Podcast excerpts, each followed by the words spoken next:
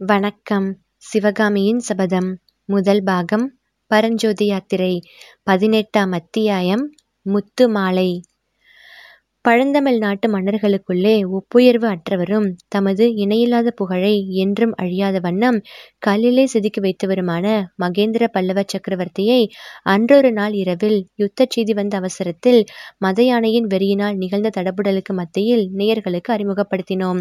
எத்தகைய சாமானிய குறுநில மன்னர்களையும் கூட அந்தந்த இராஜாங்க கவிகள் புத்தியிலே பிருகஸ்பதி என்றும், வித்தையிலே சரஸ்வதி என்றும், அழகிலே மன்மதன் என்றும், வீரத்திலே அர்ஜுனன் என்றும், கொடையிலே கர்ணன் என்றும் வர்ணிப்பதுண்டு. இந்த வர்ணனையெல்லாம் மகேந்திர சக்கரவர்த்தியின் விஷயத்தில் உண்மையிலேயே பொருந்துவதாய் இருந்தது. மகேந்திரவர்மர் ஆஜானுபாகுவான தோற்றமுடையவர். அவருடைய கம்பீரமான முகத்தில் பல நூறு வருஷங்களாக வாழையடி வாழையாக வந்த ராஜகுலத்தின் வீரக்கலையோடு சிறந்த கல்வி ஆராய்ச்சியினாலும் கலைப்பயிற்சியினாலும் ஏற்படும் வித்யா தேஜஸும் பிரகாசித்தது. காஞ்சி நகரின் பிரசித்தி பெற்ற பொற்கொல்லர்கள் சித்திர விசித்திர வேலைப்பாடுகளுடன் செய்த கிரீடம், குண்டலம், வாகுவலயம், வீரக்கழல் முதலிய ஆபரணங்களை அவர் தரித்திருந்தார். அவருடைய விசாலமான வீரலக்ஷ்மி கொடி கொண்ட மார்பை விதவிதமான வர்ணங்களுடன் பிரகாசித்த நவரத்தின மாலைகள் அலங்கரித்தன. அபூர்வ அழகும் நயமும் மென்மையும் வாய்ந்த பட்டு பீதாம்பரங்களை உற்பத்தி செய்வதில் அந்த நாளிலேயே காஞ்சி நகரம் பெயர் பெற்று இருந்தது.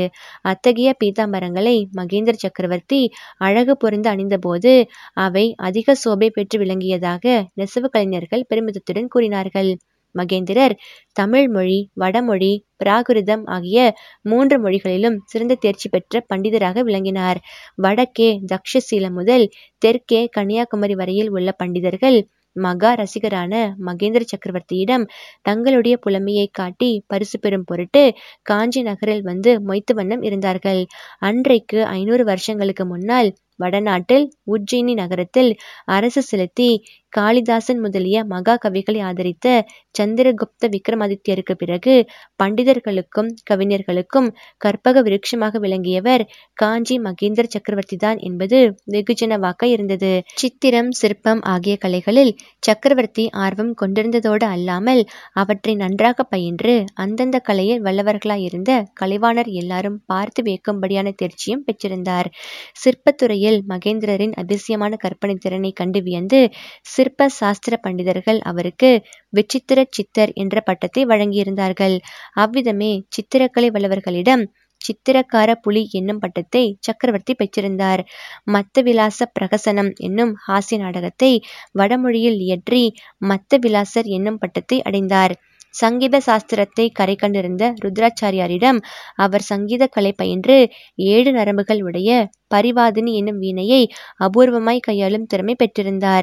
தாள வகைகளிலே சங்கீர்ண ஜாதி தாளத்தை அதிசயமாகக் கையாளும் வல்லமை காரணமாக சங்கீர்ண ஜாதி பிரகரணர் என்ற பட்டம் அவருக்கு அளிக்கப்பட்டிருந்தது. மகேந்திரர் இளம் பிராயத்தில் சமண மதத்தில் ஈடுபட்டிருந்து பிற்காலத்தில் சிவபக்தி செல்வரான பிறகு எந்த மதத்தையும் துவேஷிக்காதவராய் தமது சாம்ராஜ்யத்தில் இருந்த சைவர், வைஷ்ணவர், பௌத்தர், சமணர், சாக்தர் ஆகிய சகல மதத்தினரையும் தர்மம் தவறாமல் பரிபாலித்து வந்தபடியால் குணபரர் என்ற சிறப்பு பெயரும் அவருக்கு ஏற்பட்டிருந்தது. திருவதிகை ஸ்தலத்தில் அவருடைய கொடையினால் கட்டப்பெற்ற சிவாலயத்துக்கு குணபரைச்சுவரம் என்ற பெயர் வழங்கிற்று. மகேந்திர சக்கரவர்த்திக்கு முற்பட்ட சுமார் முன்னூறு வருஷ காலத்தில் வடநாட்டிலிருந்து பண்டிதர்களும் கவிகளும் சமண முனிவர்களும் புத்த பிக்ஷுக்களும் இடைவிடாமல் தென்னாட்டின் மீது படையெடுத்து வந்து காஞ்சி நகரில் வித்யா பீடங்களை ஏற்படுத்தி வந்தார்கள். இக்காரணத்தினால் நமது வரலாறு நிகழ்ந்த காலத்தில் தமிழகத்தில் சமஸ்கிருதமும் பிராகிருதமும் மிக்க பிரபலமடைந்து செந்தமிழ் மொழியின் சிறப்பை ஓரளவு மங்கச் செய்திருந்தன என்பதையும் நேயர்கள் தெரிந்து கொள்ளுதல் அவசியமாகும். திருநாவுக்கரசர் முதலிய சைவ நாயன்மார்களும் பொய்கையார் முதலிய வைஷ்ணவர் ஆழ்வார்களும் பக்தி சுவை சொட்டும் பாடல்களை பொழிந்து தெய்வத்தமிழ் தமிழ் மீண்டும் சிம்மாசனம் ஏறச் செய்த மகோனத காலம் தமிழகத்தில் அப்போதுதான் ஆரம்பமாகி இருந்தது. எனவே மகேந்திர சக்கரவர்த்தியின் பட்டங்கள் பெரும்பாலும் வடமொழியில் இருப்பதன் காரணத்தை நேயர்கள் ஊகித்து அறியலாம். மகாராஜாதிராஜ, பூமண்டலாதிபதி, திரிபுவன சக்கரவர்த்தி, மத்த விலாச, விசித்திர சித்த, சங்கீர்ண ஜாதி பிரகரண, சித்தக்கார புலி, குணப்பரரான மகேந்திர பல்லவ சக்கரவர்த்தியை இத்தனை நேரம் ஆயனர் வீட்டு வாசலிலேயே நிறுத்தி வைத்து விட்டதற்காக வாசகர்களின் மன்னிப்பைக் கோருகிறோம். அவ்விதம் நாம் அந்த மன்னர் பெருமானை நிறுத்தி வைத்துவிட்ட போதிலும் ஆயன சிற்பியார் அவரை வரவேற்று உபசரிப்பதில் சிறிதும் காலம் தாழ்த்தி விடவில்லை. சக்கரவர்த்தியின் வருகையை அறிவித்த பேரிகை ஒளி வெகு தூரத்தில் கேட்டபோதே ஆயனர் பரபரப்புடன் வீட்டு வாசலுக்கு வந்து அவரை வரவேற்க ஆயத்தமாக நின்றார். குதிரையிலிருந்து இறங்கும் போதே சக்கரவர்த்தி பெருமான் ஆயனரே அன்று இரவு சுகமாக வந்து சேர்ந்தீர்களா? சிவகாமி சௌக்கியமா? என்று கேட்டுக்கொண்டு இறங்கினார். ஆயனர் முன்னால் ஓர் அடி எடுத்துச் சென்று கும்பிட்டு ஆஹா சுகமாக வந்து சேர்ந்தோம். குழந்தைதான். மூன்று நாளாக அவ்வளவு சௌக்கியம் இல்லாமல் இருந்தாள். என்பதற்குள் மகேந்திர பல்லவர் அப்படியா? இப்போது எப்படி இருக்கிறாள்? என்று கவலை குரலில் கேட்டார். இன்று சற்று பாதகமில்லை. என்றார் ஆயனர். எல்லோரும் வீட்டுக்குள் சென்றார்கள். சக்கரவர்த்தி வரும் சமயங்களில் அமர்வதற்காகவே ஆயனர் ஓர் அழகிய கல் சிம்மாசனத்தை அமைத்திருந்தார். அந்த சிம்மாசனத்தில் மகேந்திரர் அமர்ந்ததும் ஆயனர் சிவகாமிக்கு சமிக்ஞை செய்ய அவள் அருகில் நெருங்கி வந்து சக்கரவர்த்திக்கு நமஸ்கரித்தாள். அப்போது ஆயனர் பெருமானே அரங்கேற்றம் நடுவில் தடைப்பட்ட காரணத்தினால் குழந்தை உற்சாகம் எழுந்திருக்கிறாள். அவளுடைய சௌக்கிய குறைவுக்கு அதுதான் காரணம். ரசிக சிரோமணியான தாங்கள்தான் அவளுக்கு ஆசை கூறி உற்சாகப்படுத்த வேண்டும். என்றார். ஆயனரே உமது குமாரி அன்றைக்கு நடனமாடியதாகவே எனக்கு தோன்றவில்லை. நடனக்கலையே ஊர் உருவம் எடுத்து வந்து ஆடியதாகவே தோன்றியது. என்றார் மகேந்திரர். சங்கீர்ண ஜாதி தாளத்தை உபயோகப்படுத்தி ஓர் ஆட்டம் கற்பித்திருந்தேன். அதை ஆட முடியாமல் போய்விட்டது என்று ஆயனர் ஏமாற்றமான குரலில் கூறினார். ஆம் ஆம் இன்னும் என்னவெல்லாமோ விந்தைகள் வரப்போகின்றன என்று எனக்கு தெரிந்துதான் இருந்தது. நடுவில் எழுந்து போக நேர்ந்ததில் எனக்கு ஏற்பட்ட வருத்தத்தை சொல்லி முடியாது. அவ்வளவு முக்கியமான செய்தி இராவிட்டால் போயிருக்க மாட்டேன் என்றார் சக்கரவர்த்தி. நானும் கேள்விப்பட்டேன் பிரபு. நமது ராஜ்யத்துக்குள்ளே அந்நியர்கள் படையெடுத்து வந்திருக்கிறார்களாமே. என்ன தைரியம்? என்ன துணிச்சல் அவர்களுக்கு என்று ஆயனர் உண்மையான ஆத்திரத்துடன் கூறினார். அந்த துணிச்சலுக்கு தகுந்த தண்டனையை அவர்கள் அடைவார்கள்.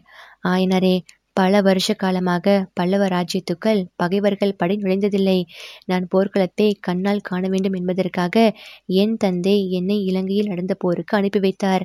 ஆனால் நரசிம்மனுக்கோ இங்கேயே போர்க்களத்தை பார்க்கும்படியான பாக்கியம் நேரிட்டிருக்கிறது. வாதாபி அரசன் புலிகேசி பெரும் படைகளை திரட்டி கொண்டு படையெடுத்து வருகிறான். நாமும் பெரும் பலம் திரட்டி கடும் போர் செய்ய வேண்டியிருக்கும். ஆனால் ஒரு விஷயம் சொல்லுகிறேன். நமது ராஜ்யத்தில் சலுக்கர் படையெடுத்ததினால் எனக்கு உண்டாகும் கோபத்தை காட்டிலும் அதனால் சிவகாமியின் அரங்கேற்றம் தடைப்பட்டதுதான் அதிக கோபத்தை உண்டாக்குகிறது. இந்த குற்றத்துக்கு தகுந்த தண்டனையை அவர்கள் அனுபவித்தே தீர வேண்டும் என்றார். இதை கேட்ட ஆயனர் பெருமையினால் பொறித்தவராய் அருகில் தலை குனிந்த வண்ணம் நின்ற சிவகாமியை அருமையுடன் நோக்கினார். சக்கரவர்த்தி மேலும் கூறினார். அரங்கேற்றத்தன்று நான் என்னவெல்லாமோ திட்டம் போட்டிருந்தேன். அதெல்லாம் ஒன்று முடியாமல் போயிற்று. சபையிலே செய்திருக்க வேண்டிய சம்மானத்தை இங்கேயாவது செய்யலாம் என்று உத்தேசித்திருக்கிறேன். அதற்கு ஆட்சேபனை ஒன்றுமில்லையே. இவ்விதம் சொல்லிக்கொண்டு சக்கரவர்த்தி தம் கையிலிருந்த ரத்தின பையிலிருந்து அழகான இரட்டை வட முத்துமாலையை எடுத்தார். அப்போது ஆயனர் பெருமானே தங்கள் திருக்கரத்தினால் கொடுக்கும்போது எங்கே கொடுத்தால் என்ன? சிவகாமி உன் பாக்கியமே பாக்கியம்.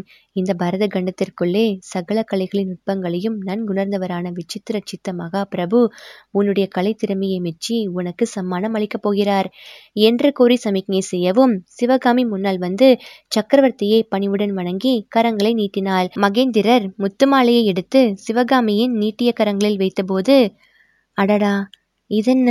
மீண்டும் அபசகுணம்? மாலை அவள் கையிலிருந்து நழுவி கீழே தரையில் விழுந்து விட்டதே? ஆயனரின் முகம் சட்டென்று சுருங்கியது. மகேந்திர பல்லவருடைய திடச்சித்தங்கூட சிறிது கலங்கிவிட்டதாக அவருடைய புருவங்களின் நெருப்பிலிருந்து தெரிந்தது. சிவகாமியின் மனத்திலும் ஏதேனும் துணுக்கம் ஏற்பட்டிருக்குமோ என்னவோ நமக்கு தெரியாது. ஆனால் அடுத்த கணத்தில் அவளுடைய முகம் மலர்ந்ததை பார்த்தால் அவளுடைய உள்ளமும் மலர்ந்திருக்க வேண்டும் என்று நிச்சயமாக தெரிந்தது. கீழே விழுந்த முத்துமாலையை அந்த கணத்திலேயே குமார சக்கரவர்த்தி சட்டென்று குனிந்து எடுத்தார்.